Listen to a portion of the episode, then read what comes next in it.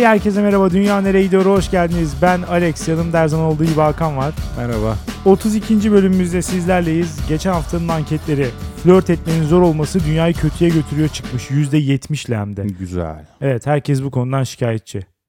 Ama o zaman kendi kendimize bunu yaptığımızda bir gerçek değil mi? Yani madem %70 şikayet, o zaman hep beraber salalım yani. Herkes bu işi düzeltme yönünde bir adım atsın. Evet, çiftleşelim. Şimdi yani illa ona gitmek zorunda değil belki ya, ama çifter gezelim yani. Yani başarıya ulaşmak zorunda bile değil ama en azından rahatça flört edip bu süreç de güzel bir şey.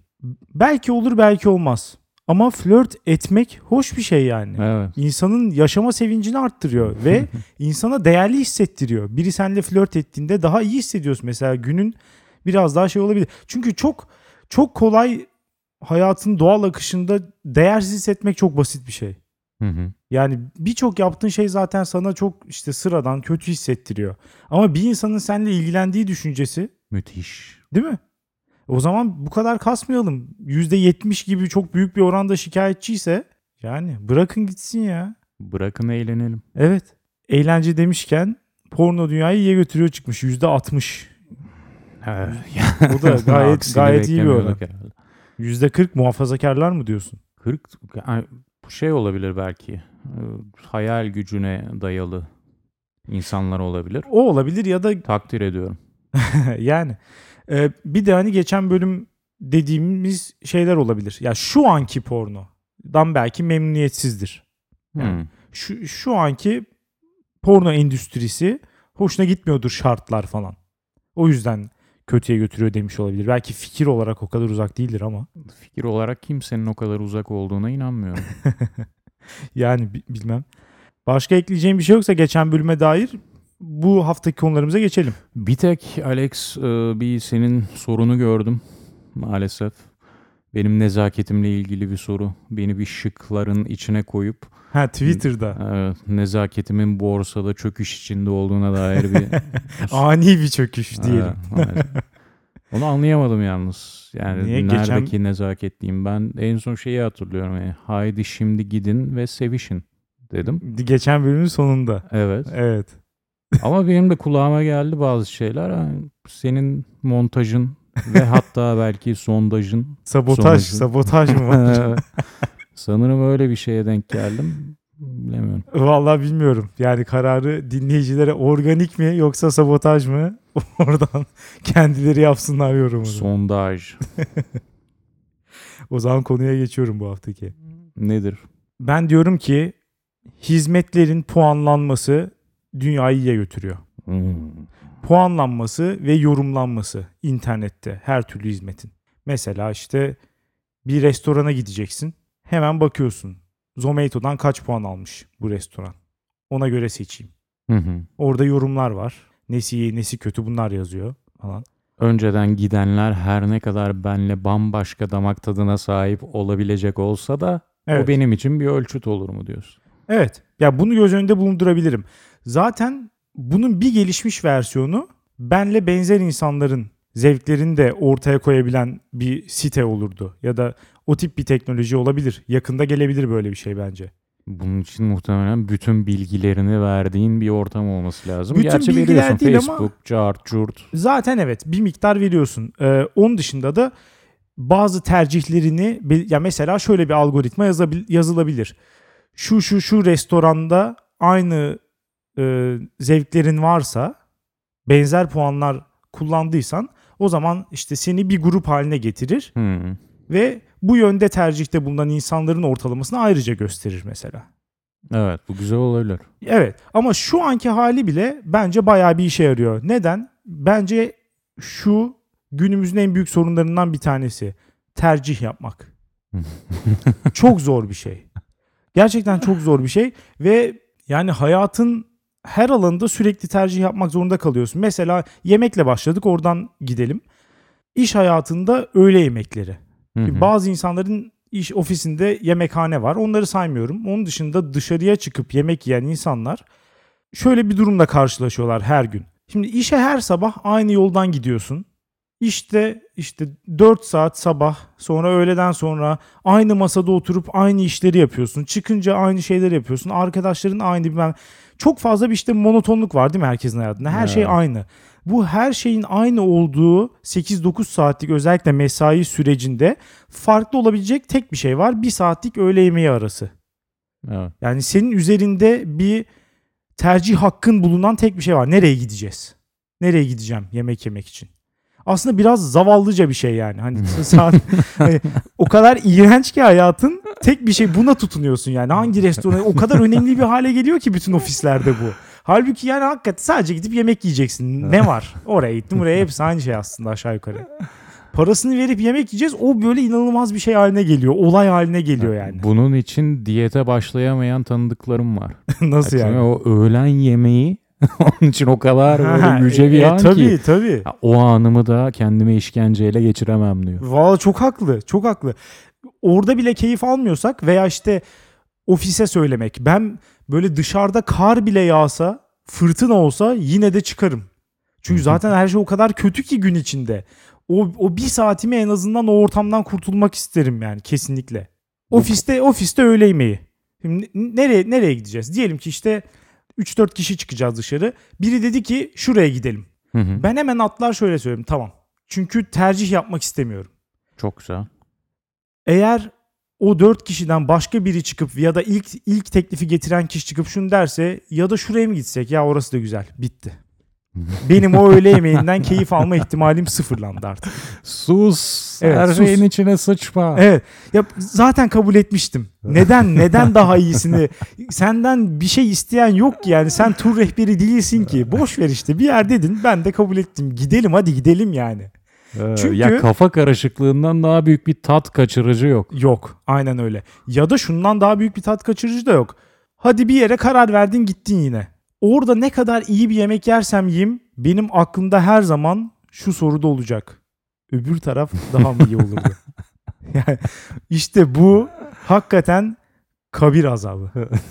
Bu iğrenç bir şey. Dolayısıyla bir puanlama sisteminin var olması benim için burada bir güvence.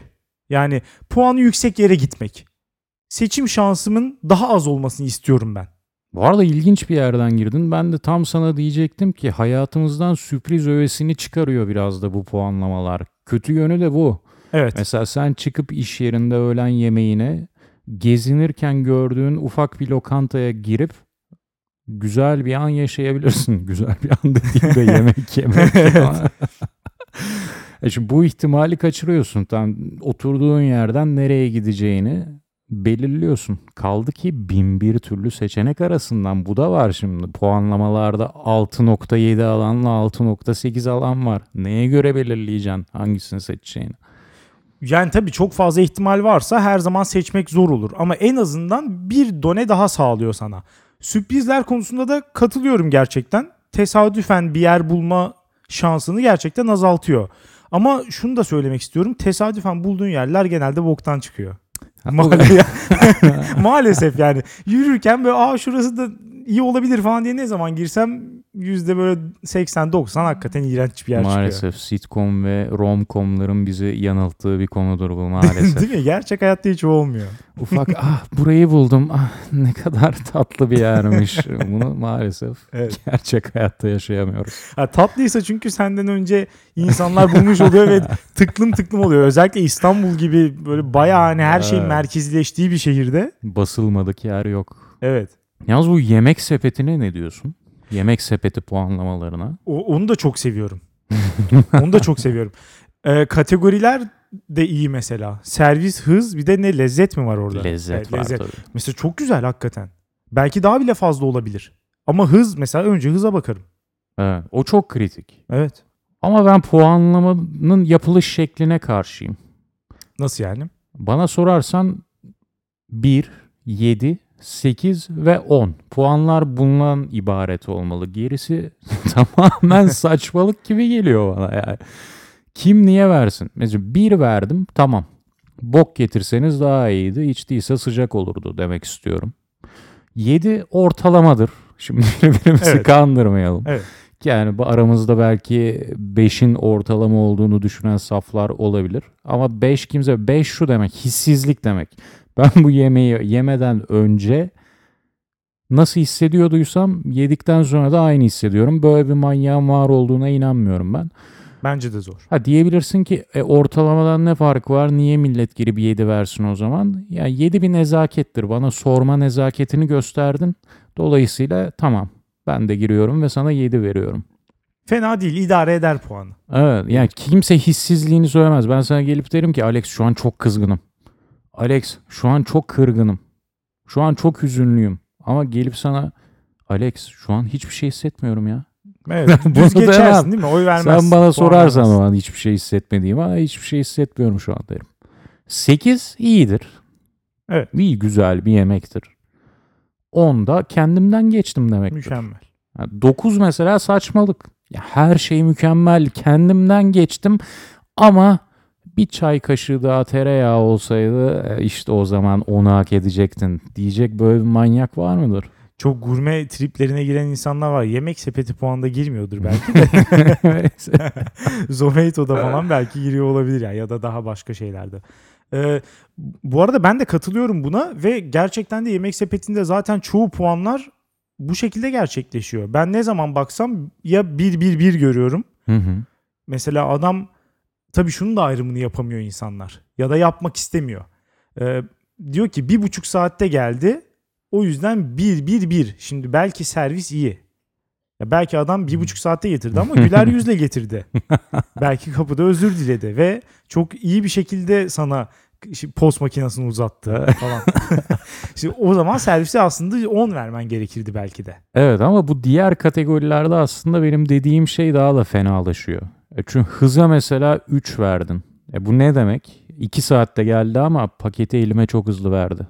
Bu mu demek yani? Böyle bir saçmalık olabilir mi? Hayır, işte o mesela 45 dakikada gelirse 3, işte 1 saatte gelirse 1, 20 dakikada gelirse 10 falan, böyle bir şey olabilir belki. Ya 10 ya 1, hızda bu kadar bak. Hızda 1 ve 10 olmalı. Tamam, öyle bir 7'ye tamam. Birkaç tane var. 7'ye de tamam. Evet. Ama zaten dediğim gibi aşağı yukarı öyle oluyor. Bir de ortalamada zaten o kendi gösteriyor. Ben Yemek Sepeti'nde çok az mesela, özellikle hız konusunda çok az yanıldım. Gerçekten hızda yüksekse söylediğin zaman hızlı getiriyor. Evet. Yani mesela, yani güzel bir şey. İyi bir alan. Yorumların, puanlamanın kullanıldığı güzel bir alan. Başka mesela alanlara bakacak olursak IMDb. Hı-hı. Dünyanın en iyi sitesi. Yani burada mesela dizi izlemek, film izlemekten bahsediyorsak bir öncekinde mesela tercih yorgunluğu vardı. Yemek seçerken. Yani istemiyorum o kadar fazla tercihte bulunmak. Dizi seçerken bu tercih yoğunluğunun babası var. Yani çok çok fazla var. Evet. Aynı zamanda şu da var. Ya çok kısıtlı bir zaman var ortada. Yani mesela çalışan bir insanın günde boş saati 3 saat boş vakti. Hı hı. İşte olsun 4 saat. Evet. Orada şimdi başka şeyler de yapıyorsun. Bir gün arkadaşlarınla çıkıyorsun, bilmem ne. Yani sana haftada ortalama işte belki bir film izlemek, dizi izlemek için 10 saat kalıyor. Dolayısıyla bu kadar fazla üretim olan bir sektörde en iyisini bulmak istiyorsun. Ya da sana en uygununu bulmak istiyorsun. Çünkü ya çöp dizi izlemek istemiyorum. Zaten az vakit var. Evet, ama bulamıyorsun Alex. Bulamıyorsun. Ama ya belki yine bulamıyorsun ama bulmana yardımcı olmak için IMDb iyi bir gösterge. Ama tercih yorgunluğu burada yok mu sence de? Ben var, yani yine var. Yine tam oradan girecektim. Ben 2 saatimi IMDb'de geçirip bazı filmlere o 2 saat içinde ya bu film 2 saatmiş, şimdi 2 saatlik film kaldıramam dediğim oluyor.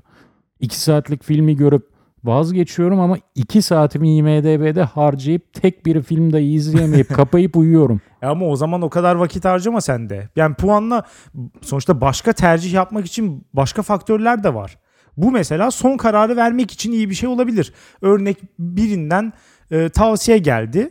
Filmin konusuna baktın, oyuncularına baktın, yönetmenine baktın. Hoş diyorsun, izleyebilirim. Son bir de IMDb puanına bakayım diyorsun. Bakıyorsun mesela ve normal 5.2 puanı. 5.2 belki. Ha. O zaman izlemem, tamam, geçti o film artık benim için. Normal puanı 6.8, Metascore 48. İzlemem. Yani Ya ama iyi bir şey bak. Sen hiç olmasa elitsin. Hiç olmasa ya böyle bir oylama hiç var olmasa puan, o zaman yandık. Çünkü ben insanların tavsiyelerine güvenmiyorum. Ortalamayı görmek isterim biraz da.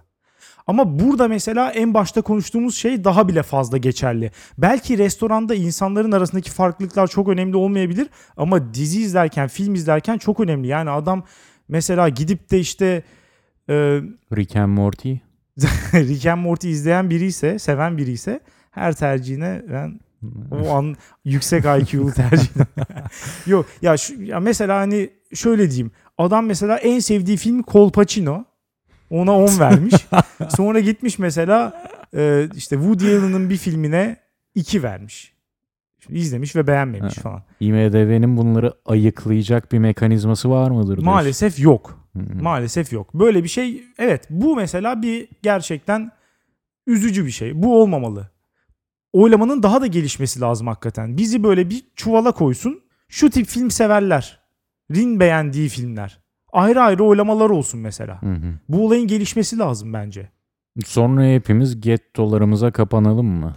Başka bir yerden yine... gördüğün film belki sana en uzak, o algoritmanın seni en uzak bulduğu alandaki filmi belki görsen hayatın değişecek. Nerede bu sürpriz öyle? Tabii canım, yok. Normal oylama zaten kalsın yine. Normal oylama da kalsın ama yanında o da gelsin mesela. Ben ona da bakayım.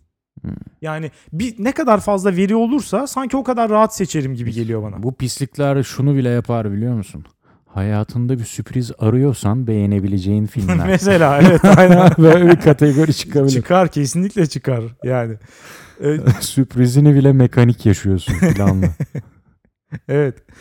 Yani dizi filmde de bence iyi. Bilmiyorum, ben şöyle düşünüyorum artık. Hayatın her alanında bu oylama sistemini, puanlama sistemini getirmemiz lazım. Sadece hizmetler değil, her şey puanlanmalı. Arkadaşlıklar falan. Arkadaşlıklar da puanlanmalı, evet. Öyle bir şey vardı. Neydi o? Ya işte bu tip şeyler çıkınca da tam onu söyleyecektim işte. Hemen herkes böyle abi işte Black Mirror ya. Distopya falan. Ya tamam, Black Mirror da ille de her şey de kötü olacak demek değil ki yani. Bu da belki iyi etkileyecek hayatımızı. Tabii o kadın kötü şeyler yaşıyor ama belki o hayattaki %99 da çok mutlu. Evet, avantajlarını da kimse düşünmüyor. O bölümde ne var? Kimse Hanzo gibi davranmıyor birbirine. Evet. Kötü mü? Güzel. Güzel. Hadi sıkıysa taksici paramın üstünü vermesin. Oylama bak mesela Uber. Taksi yerine Uber. Niye daha iyi bir sistem? Çünkü oylama var. Oyluyorsun. Evet. Bakıyorum ben, adam mesela 3.1 almış, bilmem. Öbürünü çağırırım. 4.5'u çağırırım. Adam kovuldu ve 3 çocuklu ailesini geçirmekte zorlanıyor. Beni ilgilendirmiyor. O zaman kaba bir insan olmasaydı. Yani senin elinde. Kötü davranma bana ya da işte sapık gibi kullanma arabayı. Milleti taciz etme, küfür etme, arabada sigara içme. Ben sana 5 puanı yapıştırayım zaten. Hiç önemli değil. Yani işte görüyor musun? Oylama insanları daha iyi davranmaya itiyor. Sevgilinle taksiye bindin, herif manyak gibi kullanıyor, o yüzden kalp atışınız 100'e 180'e vurdu ve birbirinize sarıldınız, aşkınız pekişti. Evet. Bu ihtimali işte sen yok ediyorsun puanlama sistemi. Aman kalsın, tam o kadarı da kalsın. Ya çünkü kalplerimiz 180, nabız 180'e çıkmışken bir de kaza da yapabilirsin o sırada. Ölüm tehlikesi var yani. Biz zaten sarılırız her türlü. Bilmiyorum. Bu işin sonunda bütün ilişkiler 5 puanlık olmasın. Ya ilişkiyi boş ver işte. Romantik şeyleri uzak tutabiliriz. Mezara giderken hayatımızı 5 puanlık oylamayalım. Ya mesela şöyle düşünelim. Ya belki hani insan ilişkileri biraz ekstrem bir durum olabilir. Bu en ekstremi. Ama malları neden mesela oylamayalım? Öyle değil mi? Hizmetleri oyluyoruz. Mesela işte Uno tost ekmeği oylanması lazım. Puan lazım yani bunun 10. için. İşte sana göre 10. Bilmiyorum. Sonuç ne çıkar? İşte Sütaş kaymaklı yoğurt. Şimdi bunların hepsinin puanı olması lazım. Çünkü yoksa ben nasıl denemeye cesaret edeceğim? Yani yoksa ben deneyemem. Hep aynı şeyleri alıyorum ben marketten. Bildiğimi alırım yani. Orada riske gitmem. Ama mesela bir bakacağım. Ben hep Sütaş kaymaklı yerken bir bakacağım orada sek kaymaksız. Sağ kulvardan gelmiş. Ya da sürpriz dost yoğurt. Bir anda öne geçmiş. Fiyat maliyet çok iyi yazıyor birisi mesela. Ölücü gelmiş oradan. Ha, bunlar yani. Lezzet bir. Esas cesaret lezzet bir alanı denemek değil midir Alex? Ya da belki de onu deneyeceğim bir günde. Ulan bu nasıl bu kadar kötü olur diye alacağım yani onu. Mesela süpermarketteki ürünlerin ben puanını görmek isterim hakikaten. Niye yok? Barkoddan okutup hepsinin puanına bakmak istiyorum. Mesela bu teknolojiye eriştik artık. Yapın. Hakikaten şu an seni vizyoner olarak görüyorum. Geleceği değil gördüğüne mi inanıyorum. Gördüm, evet, hakikaten gördüm. Ama işte ben bundan para kazanmak da istemiyorum. Ambiyetten birisi yapsın. Ben sadece kullanıcı olmak istiyorum. Ya bu şekilde bilmiyorum. Bir sürü şeyi oylayabiliriz gibi geliyor. Hepimizin hayatına faydalı olacak bence. Yalnız en son şeyi söyleyeyim ya. Yemek sepetinde şöyle bir furya var sanırım. Restoranda sana yorum yapabiliyor ya, karşılık evet, verebiliyor. Evet. Şöyle bir olay çıkmış. Sana atar yapıyor. Evet, gördüm. Ya hiç hoşuma gitmedi. Ya bunu muhtemelen sempatik gözüktüğüne inanan ve buradan artı puan alacağına inanıyorlar. Samimiyiz falan tarzı mı? Herhalde. Yemek ya, hizmet sektöründe samimiyet olmaz. Bunu artık anlayın. Evet. Anlayın, olmaz. Ya da adam yazmış. Eleştirmek için eleştiriyorsunuz ama bari yaratıcı olun. Düşünsene sen bozucu. Biri basmışsın oraya. Evet, çok sinir bozucu. Çok şöyle diyeyim mesela, negatif samimiyet olmaz bence. Yani hani pozitifte mesela biri sana olumlu yorum yaptıysa sen de o sinerjiyi katlamak için ona böyle çok şekersiniz falan yazarsan mesela olur. Herkes coşuyor orada çünkü zaten. Evet. O olur yani. Ya da bir dahaki siparişinde not gönderiyor falan böyle. Sizi seviyoruz falan. Böyle şeyler yapanlar var ya. Pozitif olur ama negatif samimiyet olmaz yani. Negatif samimiyet olması için benim seni diğer yönlerden çok seviyor olmam lazım. Ki ona katla. Ama sen bir restoransın. Ben seni sevmemişim ki, bir vermişim zaten. Yani. Hala da bir de gelip bana laf edersen siktiri çekerim. Bir daha oradan ben sana sipariş vermem. Doğru diyorsun. Bir tane de gördüm mesela. Çok geç geldi ve kurye çok yüzü asıktı. Yazmış. Biliyorsunuz kuryelerimizin de bir hayatı var ve o an iyi hissetmiyor olabilirler filan.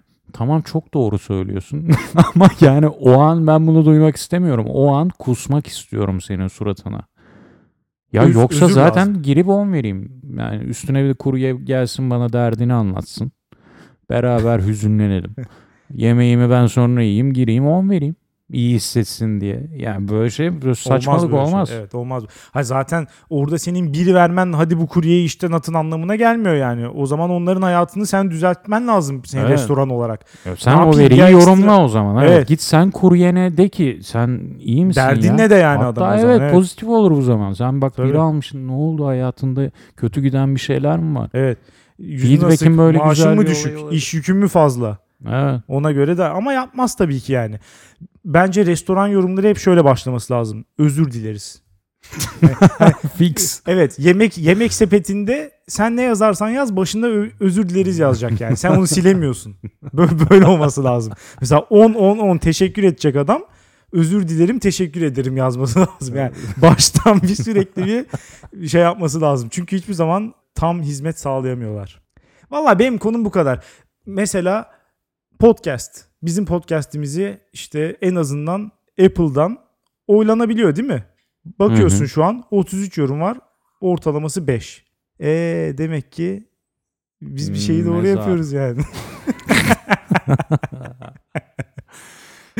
Demek ki bir şeyleri doğru yapıyoruz Alex. Yapma. Evet. Dünyayı bu kötüye götürüyor maalesef. Tam olarak bu cümle mi? Demek ki biz bir şeyleri doğru yapıyoruz ya. Çok duyarsın bunu. Maç sonu futbolcu. Demek ki bir şeyleri doğru yapıyoruz. Veya seneler boyu her seçimi kazanan politikacı. Biz demek ki bir şeyleri iyi yapıyoruz. Veya ünlü kalmış sanatçı. Biz bir şeyleri doğru yapıyoruz ya. Ya belki de yapmıyorsun. Belki de 14 yaşındaki çocuklara sarkmak kötü bir şey. Bazı şeyleri doğru yapıyorlar. Evet. Evet. Evet. Ya bu analiz eksikliği, ya belki de bir şeyleri doğru yapıyoruz ama neyi? Hiç sormuyor bak. Buradaki kritik öğe bu. Hiç sormuyor. Neyi doğru yapıyoruz? Neyi yanlış yaptık? Ne iyiye gitti? Ne kötüye gitti? Böyle bir sorgu yok. Sadece kendinden emin, sorgulamaya kapalı, kaderci bir biçimde bu cümleyi sarf etmek. Kesinlikle dünyayı kötüye götürüyor. Bence de dünyayı kötüye götürüyor. Yani bu total üzerinden bir yorum bir kere evet. Yani en büyük problemi bu. Şimdi sen başarılı olabilirsin ama bu yani senin düşündüğün şeyleri doğru yaptığın anlamına gelmez. Belki onları yanlış şey. Yani senin doğru yaptığını düşündüğün şeyler yanlış ama başka sebepler yüzünden başarılısın belki de. Evet belki de yani, sırf şans eseri. Evet. Ya çoğu zaman zaten ben şansın önemli olduğuna inanıyorum. Özellikle hani evet. Ün şöhret meselelerinde falan kesinlikle öyle zaten. Belki doğru kişileri tanıdığın için öyle. O zaman da bir şeyleri doğru yapmıyorsun. Büyük ölçüde de hayat öyle ilerliyor. Yani bir bu bakımdan zaten kötü. Neyi doğru yaptığın ortada değil. Bir de bir şeye olduktan sonra geri dönerek bakınca olumlu taraflarını görüyorsun zaten. Yani bir sürü şeyde yanlış yapıyorsun ama onları yorumlamana gerek yok. Total sonucuna baktığın zaman başarılı olduğunu düşünüyorsan otomatikman geriye baktığında her şeyi doğru yapıyormuşsun gibi gelir zaten. Evet, bu nasıl bir kendinden eminlik yaratır değil mi? Yani bilmiyorum evet. Birazcık biraz küstah bir bakış. Hı hı. Mutlak inanç içeren her şey zaten küstahlık yaratır. Burada mutlak inanç niye diyorum? Bir şeyleri doğru yaptığına inanıyor. Çünkü sonuç evet. Güzel olmuş. Yani süreci incelemeye gerek yok Alex.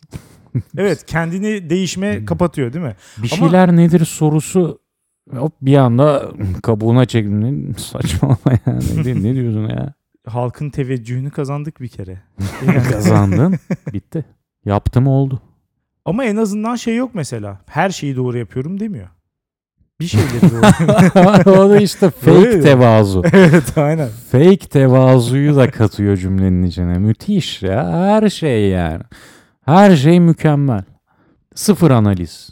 Yalnız burada şurada da devreye gireyim. Bu yani sıfır analiz diyoruz. Analizi yüceltiyoruz. Ama işte burada hani Türkiye'de elit olmanın paradoksu devreye giriyor bana sorarsan. Çünkü ben elitim. Sen de elitsin. Yani sağ ol. Ya öyleyiz Alex. Yapma. Yani ruhum dağlarda geyik avlıyor. Sen bakma eve McDonald's söylediğime. Bunu... Hepimiz böyleyiz. Kalben elitiz. Bu maddi durumdan kaynaklanan bir şey değil de elitlik. Gecekondu'da da elit olabilirsin. Villada da elit olabilirsin. Yani ne açıdan? Kültürel elit olabilir belki adam. Bunu diyorum. Yani Türkiye'de elit olmaktan kastım gelişmiş dünyadaki gelişmeleri takip edip bunu Türkiye'de yaşarken yorumlamak. Mesela şimdi Batı'ya bakıyorsun millet kurumsallaşmış siyasi partilerden, profesyonel politikacılardan bıkmış durumda. Evet. Bizde bir tanesine rastlayamazsın. Millet katılımcı demokrasiyi övüyor. Artık ona doğru adım atmalıyız. Bizde daha temsili demokrasiyi halledemedik. Hapiste yarısı. Evet. Dolayısıyla Türkiye'deyken oradaki tartışmaları izliyorsun. Buraya geldin mi... buranın daha o tarafta atılmamış adımlar var. Aynı şekilde bence Türkiye'de liberalizmi savunmamak mesela. Şimdi Batı'ya bakıyorsun, burada solcuysan liberalizm eleştirisi yapıyorsun. Ama daha burada liberalizmi yaşamadık. Daha onu kuramadık.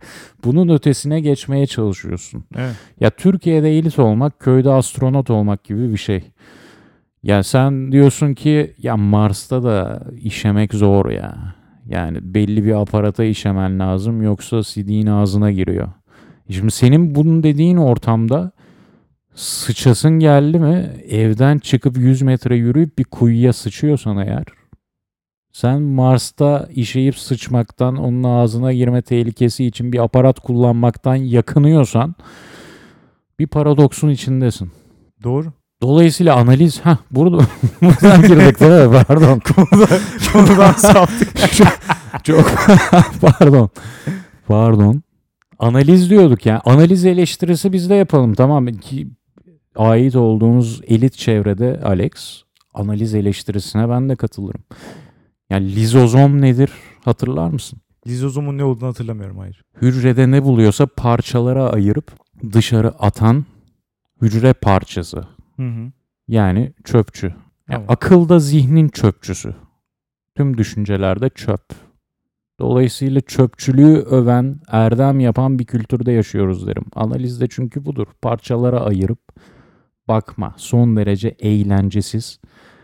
son derece keyifsiz bir aktivitedir sonunda. Evet. Halbuki hissederek bilmek, böyle o an hissetmek, mutlak inanç, mutlak doğruyu bulduğuna inanmak, bu bambaşka bir hakikat boyutundaymışın gibi hissettirir seni. İster manastırda yüce bir güçle etkileşime girdiğini hisset, ister partide şatlar ard arda gelirken bir kadın görüp mutlak aşkı, sonsuz aşkı bulduğunu hissetmek olsun. Ama sonunda partiden sonra sabah çöpleri çıkaracak birine ihtiyaç var. O yüzden diyorum, yani Türkiye'de bok içinde yaşarken sürekli partiliyoruz. Mutlak inanç hep var ama çöpçülük yani sıfır. Evet. Tabii canım. Ya bir aşama ilerisi olur hakikaten. Bu ortamda bunu düşünmek. İşte bu bir şeyleri iyi yapıyoruz diyen analiz yoksunları da bokluk içinde partileyen insanlar. Ya bunu herhangi bir bilinç dahilinde yapmıyorlar bu arada. Hani ya onlar işte bu senin bahsettiğin süreçlerden geçip, zihinsel süreçlerden geçip işte hissetmenin keyfine varmak falan, o şekilde yani hiç sanmıyorum. Daha çok onlar kendilerini tamamen kapatıp herhangi bir sorgulamaya direkt olarak kendi markasını yüceltmek, kendini daha iyi hissetmek niyetiyle yapıyor. Yani şu anda mesela böyle bir şey var ya, hani günümüzün trendlerinden bir tanesi de insanların kendilerini övmesi deli gibi. Böyle bir şey mi var? Evet, kesinlikle. Ya özellikle senin buna şaşıracağını tahmin ediyordum. Çünkü daha çok sosyal medyada rastlanan bir fenomen. İşte insanların herhangi bir özelliğiyle böbürlenmesi kendi kendine. Evet, ya, hakikaten böyle. Ya, işin içinde bir hiciv, bir parodi, bir şey var mı? Yok, hayır. Ve bunların hepsi inanılmaz da reaksiyon alıyor. İnsanlar da hakikaten mesela işte Twitter'sa çok fazla RT'liyor bunu. Ya da Facebook'sa like'liyor, Instagram'sa. Şu tip şeyleri söylüyorum. İşte ben çok güzelim, beni beğenmeyen ölsün mesela. Yağıyor. Yani herkes çok beğeniyor böyle şeyleri. Yani böyle olabilir. Yani bu çok genel ama mesela yaşadığı hayatla övünmek veya işte kazandığı parayla övünmek. Bunlar biraz da böyle ayıp falan sayılırken, görgüsüzlük sayılırken, şu an görgüsüzlüğün en çok prim verildiği dönemdeyiz. Bir şeyleri doğru yapıyorlar çünkü. Bir şeyleri doğru yapıyorlar. Evet. Onlar da mesela hep bu havadalar. Yani sürekli çünkü kendilerini övüyorlar. Onlar da herhalde kendilerini ikna etmeye çalışıyorlar. Yani doğruyu yaptıklarında, iyi bir şey yaptığında kendini ikna etmeye çalışıyor. Yani bu kadar fazla insan kendini över mi ya? Bir noktada da dersin ki ulan ben de hakikaten bir şeyleri de yanlış yapıyor olabilirim dersin yani. Ama işte günde 1000 like alıyorsan değmeye edebilirsin belki. Bu da kolaylaştırıyor işte. O da kolaylaştırıyor. Bir yandan da bunun da like alacağını bildiğin için daha da o role giriyorsun. Ya iyice ekstrem bir durum oluşuyor. Evet. Ya böyle iyice agresif bir şekilde kendini beğenmeye başlıyorsun. Evet. Seni beğenmeyene de tamamen saldırı şeklinde falan. Yani böyle hakikaten akıl almaz tavırlarda insanlar. Bilmiyorum, bir durup düşünüp böyle bir basamak yukarı atınca kendini çok değişik gözüküyor. Yani insanların beğendiği şeyler hakikaten çok değişik gözüküyor bana şu an. Bu dünyada olduğuma inanamıyorum. Ama şu an beni aydınlattın Alex. Like çünkü tam da demek istediğim bu. Eğer like alırsan, like nedir? Dünyanın en yüzeysel beğenmesidir. Dünyanın en yüzeysel pozitifidir, değil mi? Evet, neyi beğendiği belli değil çünkü. Evet. Analiz yok. Evet. Şununu beğendim. Detaylandırma yok. Like. Dolayısıyla bu like'ları alanlar da bir şeyleri doğru yaptığına inanıyor. Bir şeyleri hiçbir zaman sormaya gereksinim duymadan.